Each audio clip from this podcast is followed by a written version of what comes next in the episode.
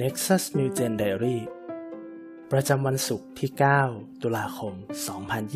2020 ในหัวข้อเรื่อง บทบาทตามชนิดของการทรงสร้าง ในหนึ่งโครินบทที่ 11 ข้อ 11 ถึง 16 แต่อย่างไรก็ดี ในองค์พระผู้เป็นเจ้า ผู้ชายก็ขาดผู้หญิงไม่ได้ และผู้หญิงก็ขาดผู้ชายไม่ได้ ราะว่าเช่นเดียวกับที่ผู้หญิงมาจากผู้ชาย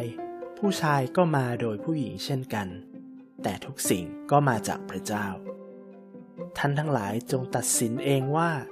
การที่ผู้หญิงไม่คลุมศีรษะเมื่ออธิษฐานต่อพระเจ้านั้นสมควรหรือ ธรรมชาติเองก็สอนท่านว่า ถ้าผู้ชายไว้ผมยาว ก็เป็นเรื่องน่าอายของเขาไม่ใช่หรือ แต่ถ้าผู้หญิงไว้ผมยาวก็เป็นศักดิ์ศรีของเธอ เพราะว่าผมเป็นสิ่งที่ประทานให้แก่เธอเพื่อคลุมศีรษะ แต่ถ้าใครคิดโต้แย้ง เราและคริสตจักรต่างๆของพระเจ้า ก็ไม่รับธรรมเนียมดังกล่าวนี้ ข้อสังเกต เปาโลกล่าวอย่างไรถึงความสัมพันธ์ระหว่างผู้ชายและผู้หญิงในการสงสร้าง อ้างอิงจากข้อ 11ถึง12 แต่อย่างไรก็ดี ในองค์พระผู้เป็นเจ้า ผู้ชายก็ขาดผู้หญิงไม่ได้ และผู้หญิงก็ขาดผู้ชายไม่ได้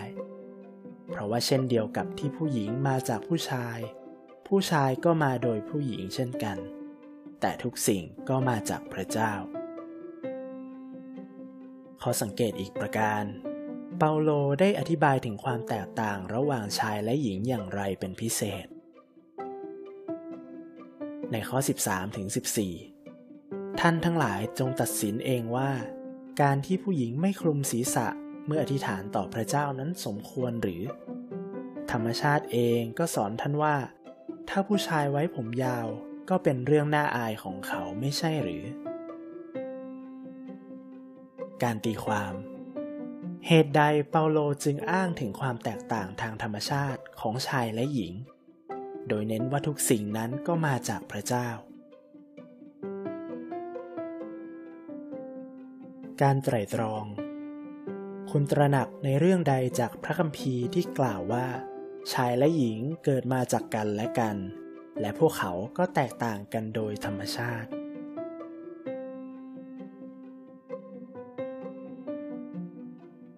การนำมาปฏิบัติ คุณเคยมีท่าทีหรือความคิดที่ผิดไปจากพระคัมภีร์เรื่องชายและหญิงหรือไม่ คุณตั้งใจที่จะทำอะไรเพื่อรักษาไว้ซึ่งธรรมชาติของชายและหญิงตามการทรงสร้างของพระเจ้า บทขยายความคำว่าผู้ชายไว้ผมยาวในข้อ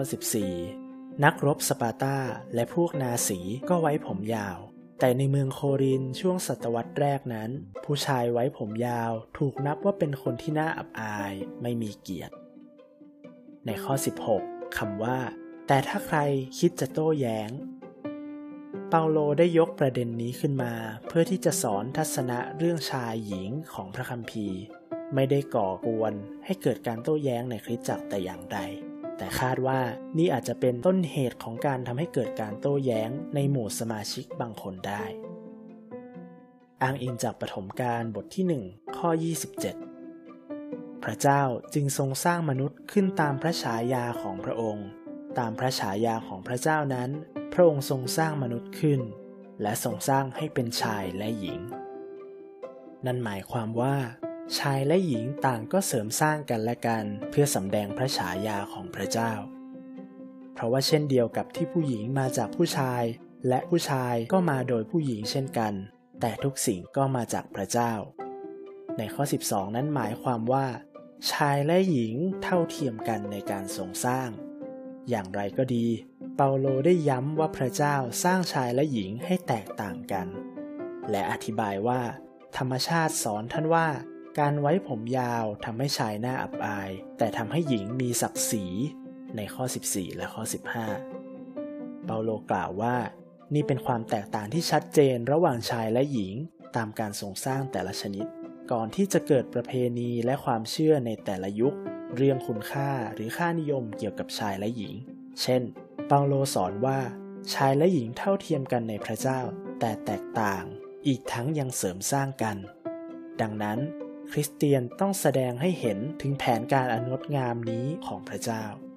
โดยเคารพในความแตกต่างจากการทรงสร้างของแต่ละเพศ และร่วมมือร่วมใจซึ่งกันและกัน ให้เราอธิษฐานร่วมกันครับ ข้าแต่พระเจ้า ขอทรงช่วยให้ข้าพระองค์ รักษาความเป็นชาย และความเป็นหญิงตามการทรงสร้าง และให้เราแต่ละคนสำแดงพระฉายาของพระองค์ ที่อยู่ในเรา